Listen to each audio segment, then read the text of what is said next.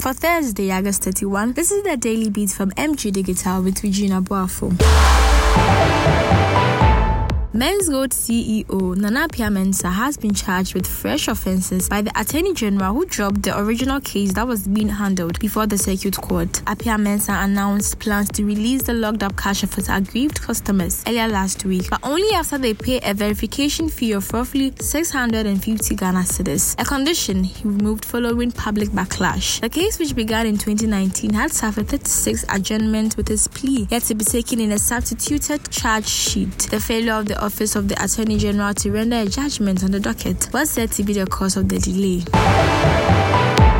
Members of the New Patriotic Party's National Council will vote in the party's September 2 runoff between Boakye Agyarko and Francis Addai-Nimoh to decide the fate of the two flag-bearer hopefuls. This decision was taken following the party's National Council meeting on Wednesday, August 29. In the polls held by the MPP to cut its flag-bearer hopefuls from 10 to 5, both contestants received 9 votes apiece. With a total of 629 votes, Vice President Dr. Mahamudu Bawumia won the Superdelegate Conference.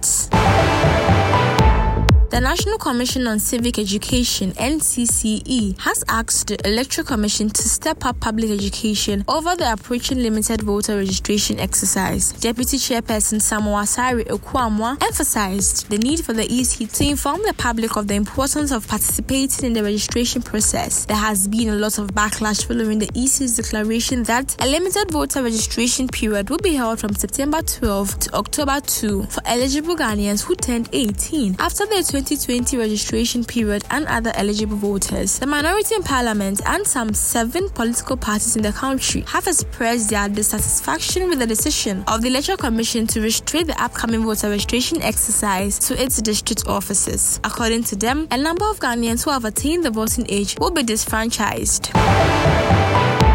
A security guard for some Chinese illegal miners shot and killed an 18-year-old boy in Abrokofé in the Western North Region and injured 2 other boys. The shooting incident took place on Wednesday as the victims, who were locals, arrived at the mining sites in search of gold. On days when the Chinese miners are not working, the community members claim they are given access to the mining site. However, 1 person was killed and 2 others were hurt when the security personnel at the site opened fire on them.